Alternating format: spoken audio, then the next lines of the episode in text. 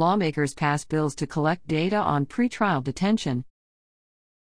The Virginia General Assembly passed legislation this week that lawmakers said will increase transparency and equity in the judicial system, which disproportionately impacts communities of color.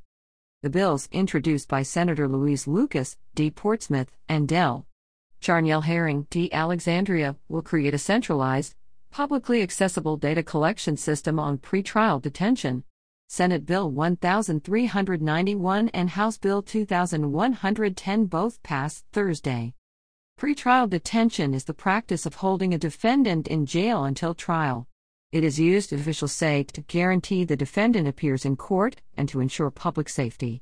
The compiled pretrial data would be distributed annually by the Virginia Criminal Sentencing Commission, or VCSC.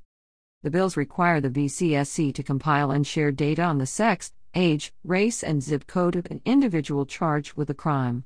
The individual's criminal background will also be included in the report without their name.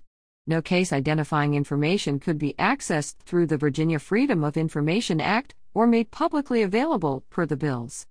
Maisie Austin, an attorney at the Legal Aid Justice Center, said the bills are a tremendous opportunity to understand release conditions like bond or pre-trial services. She said they also illuminate trends in the racial, gender, and economic demographics of people in jail. This is the heart of transparency, Austin said. It's opening up the actual raw data to the public in a downloadable, accessible format. In Virginia, 46% of the total jail population is being held pre-trial, according to the Legal Aid Justice Center. Lucas and Herring drafted the bills at the Virginia State Crime Commission's recommendation. The lawmakers used data from the Commission's 2017 pretrial data project, which sought to study the different types of release mechanisms involved in pretrial services, such as bond or pretrial holdings. Of the individuals included in the data, 40% were black, though this group makes up 20% of the Commonwealth's total population. Cherise Fanno Burdeen, an executive partner at the Pretrial Justice Institute, said the Commission's new role was the first step in creating a more equitable Virginia. The Institute provides information on current criminal justice issues and works to reform pretrial policies.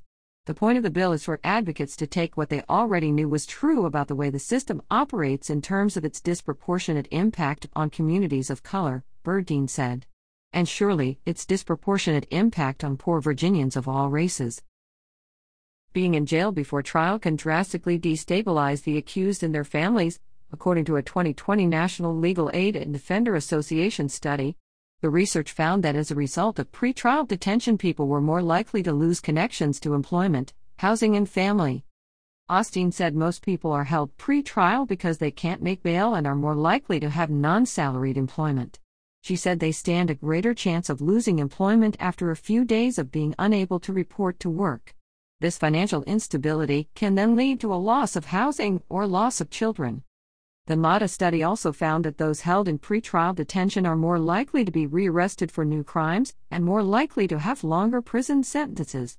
Austin said that when a judge sees a defendant who looks like a criminal, it can lead to harsher sentencing. I've heard judges say, honestly, it's just easier to send somebody to prison if they show up in a prison or jail outfit, then I already know they've been plucked from their lives, Austin said.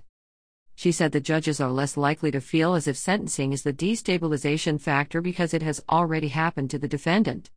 Austin said she is excited by the potential impact data collection will have on understanding the Commonwealth's justice system. She wishes the legislation included information about why judges decide to detain a defendant or not, a standard not currently required, Austin said. According to the VCSC, this legislation will cause a significant increase in the agency's workload, the agency expects it will need additional funding to finance two new salaried positions.